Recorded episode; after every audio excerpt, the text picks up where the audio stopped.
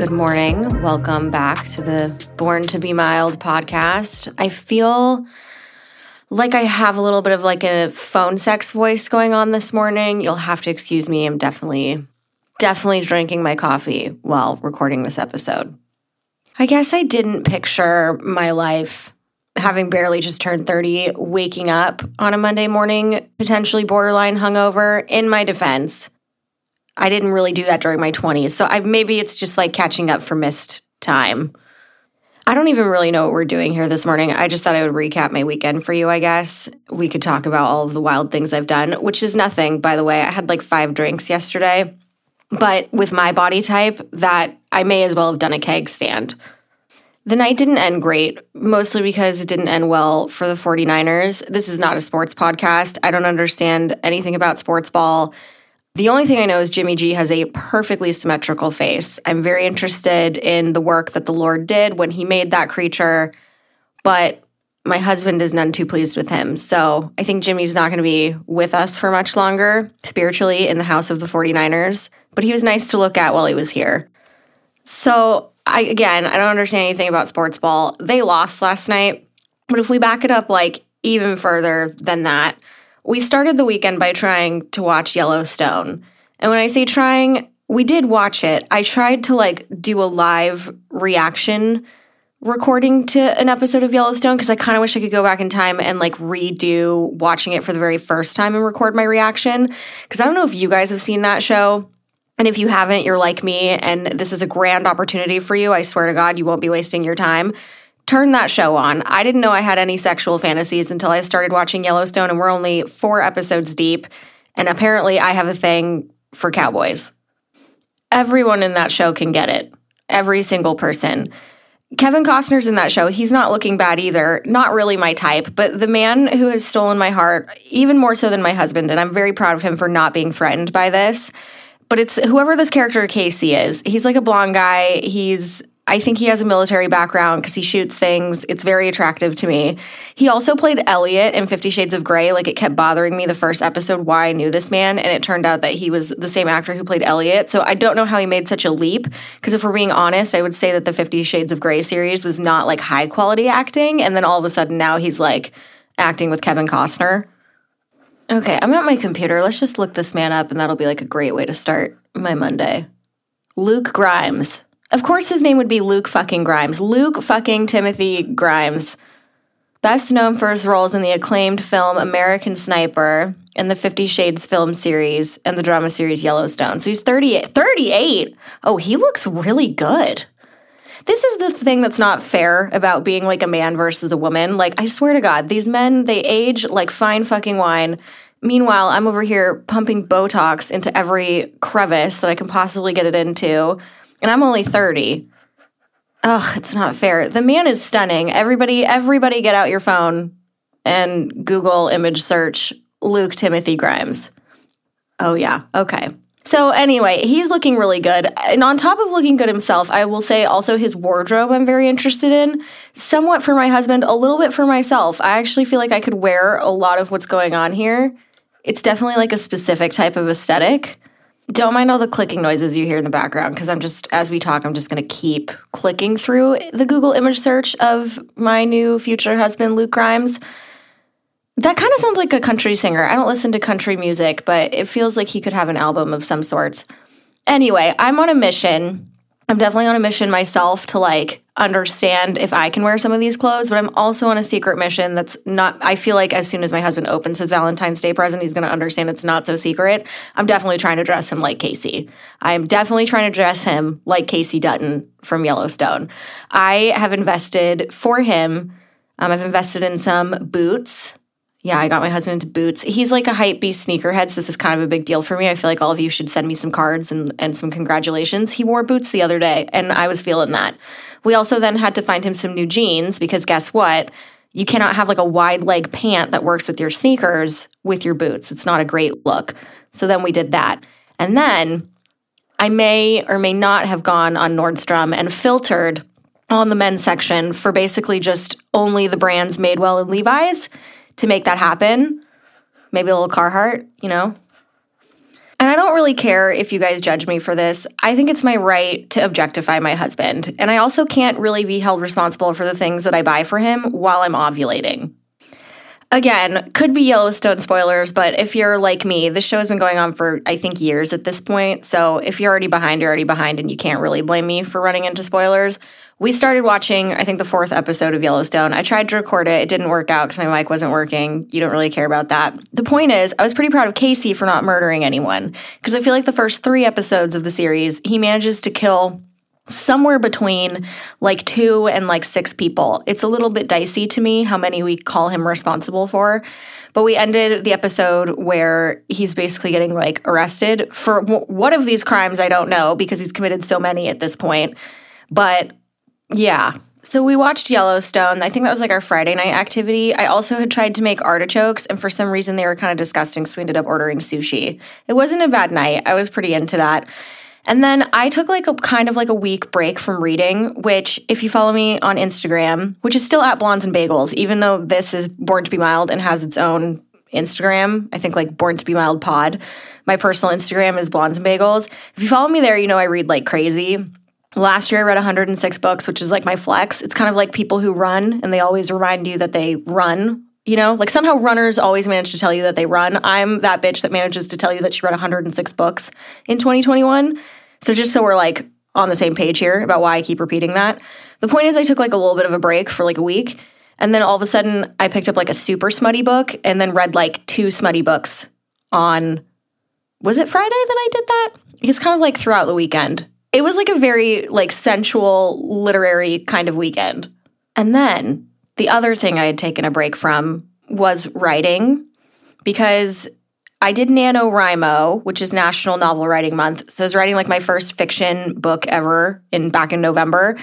And that has been like a pain in my ass. I think I could talk about that for hours, so we're not going to even get into that. But I think like the first thing you write might not necessarily be the first thing you try and get published.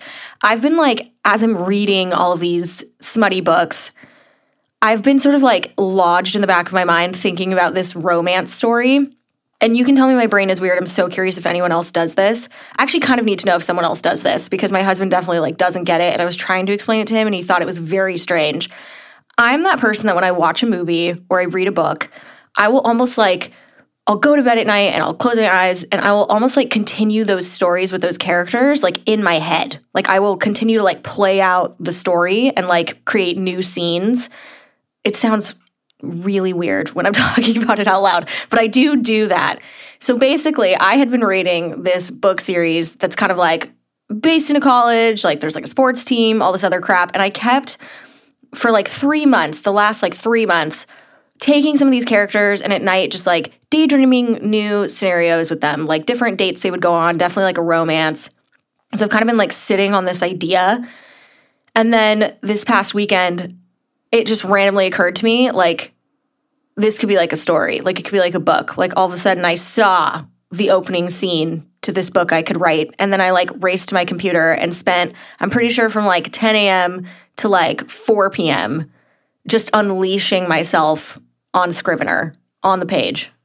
So I'm kind of excited about that. I feel like there's definitely some truth to when people say, like, write what you know, because I decided I wanted it to be set at a college. So I'm like, okay, I went to UCSB for one quarter. That totally gives me legitimacy to write about that place. it really doesn't.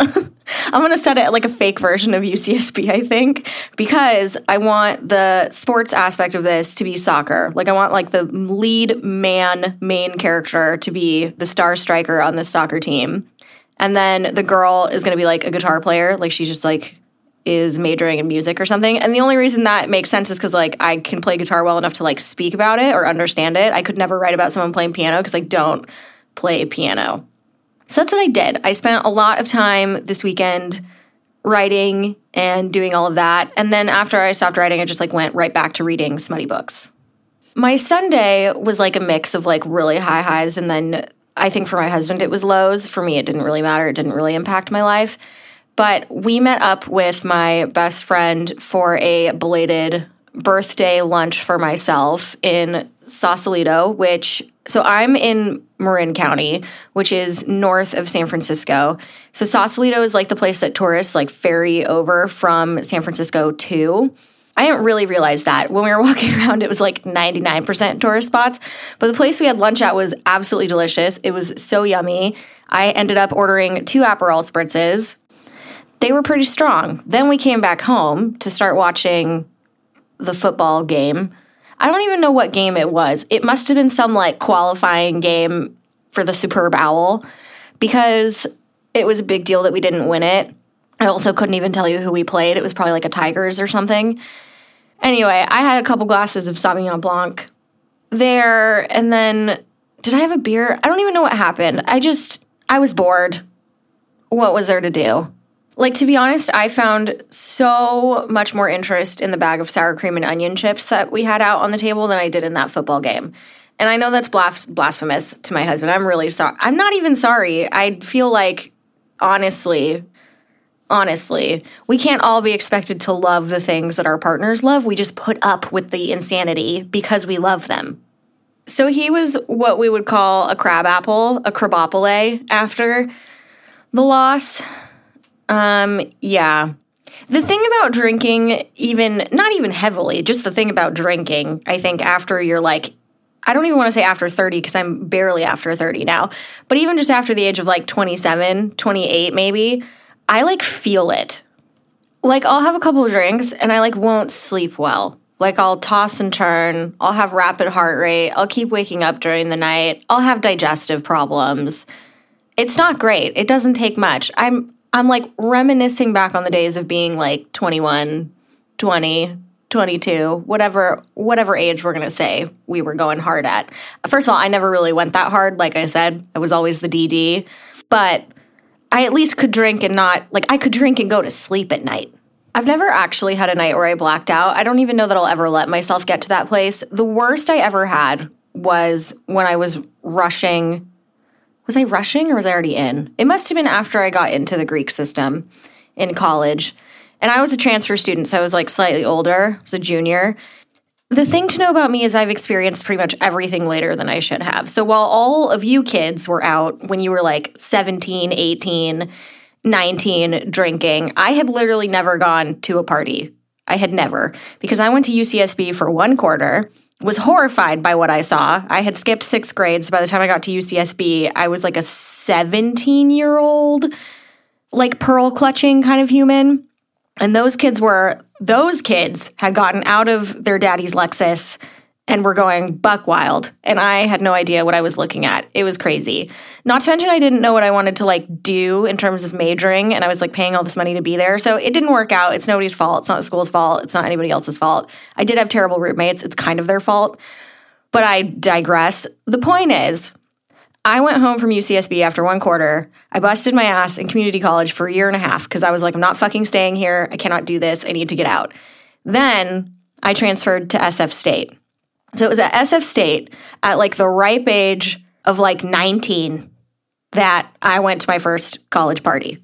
I had just gotten into a sorority and this was not a Greek event at all. It just happened to like be with a couple people from that sorority. So they invite me to this pregame. And again, if you've never done this before, you don't really understand how to pace yourself. So I got kind of like shit faced at the pregame. So by the time we got in the car to go to the actual party, which confused me that there was like a party before a party, I never understood that. Still to this day, I don't understand why we call it a pregame. That's the fucking party. People prefer the pregame to the actual party. So we get in the car. I'm sick. Like it's not going well. We have to pull over and call. I had these roommates that two of them were girls I basically rented a room in a house. That's how it works in San Francisco. I like didn't know anybody. I moved there like without knowing anybody as a junior. So I moved into like a place where I could rent a room in a house with other people. And the other people in the house all happened to be students too. I think they were all like slightly younger than me. So it was like two girls and one guy. And this guy was like just such a sweetheart, such a nice boy. I had given him my car keys before I left, like, hey, just in case I'm going out, I don't like, I should be fine. Other people give me rides, but just in case thank God for me being a Capricorn that makes just in case plans because this man, this boy, I called him drunk from the curb, like, Can you get in my car and drive my car to pick my ass up? Which he did with no complaint. And then I had to go home. I had to be taken home in my own car. So I didn't even make it to my first college party. And that is the first and last time I've let myself be that level of drunk. Like I've been hungover since then, but that was the absolute worst. And I remember two specific things about it. The first thing I remember is after we got home, I remember the shower. I remember the drunk shower. And I'm not sure if you guys have had a shower while you're wasted before. I love showers. I think they're peaceful places. I do some of my best thinking in the shower. But when you're drunk, it is another experience. It is a different kind of vibe. I sat, I sat in the shower and I must have been in there for a long time because the only thing I remember is that same boy, that same roommate, knocking on the bathroom door at one point, going, Are you okay? so he was definitely like checking in on me because was, I must have been under the water for a while. The next thing I remember is going to Safeway at 7 p.m. the next day. So this is the next day, definitely like 24 hours later, and being so fucking hungover and buying everything I could possibly do, like just anything I could get my hands on to make it stop. Anything greasy, ibuprofen, lots of Gatorade. It was rough. So 24 hours later, I was still feeling like shit. And that is why I really have never let myself drink like that ever since. So I was like the really cool kid at all the Greek parties. I was the designated driver. People can vouch for me. I swear to God. All of you that knew me during that time, you can vouch for me. I was always the sober one, which looking back at the Facebook photos of that time kind of cracks me up now, knowing that I was a sober one. Because you look at these pictures and you see this very stereotypically like blonde sorority girl wearing the party outfits and going to the parties. And in my soul, I know that I was completely sober during every single one of those events. So that was my weekend. I do feel, I wouldn't say hungover, I just don't feel great this morning. You know, you drink before bed, don't sleep well. Your husband's tossing and turning because he cares far too much about the results of a sports ball game. That was my weekend. I hope you guys had a delightful weekend. I hope you have an even better week ahead. Actually, that's not going to work out. These episodes, I used to release episodes on Mondays. I think I'm going to start releasing them on Thursdays now. So happy Thursday. have a good weekend ahead. Don't drink too much. Make good choices. We should be leaving for Texas pretty soon to go to a wedding. I'll live record that. I am very excited. I'm going to be recording soon about smutty books with my good friend Tomi of Good to Meet Ya at Good to Meet Ya yeah, we got exciting stuff coming up ahead. So do the usual shit for me that I so appreciate. Please leave me a review. It really helps me out. Uh, it'd be great if you could follow the podcast. It would also be great if you could like share me with your friends. I feel like women don't usually say that to other people, but if you could share me with your friends, that would be great. Okay, bye. See you next time. Make good choices.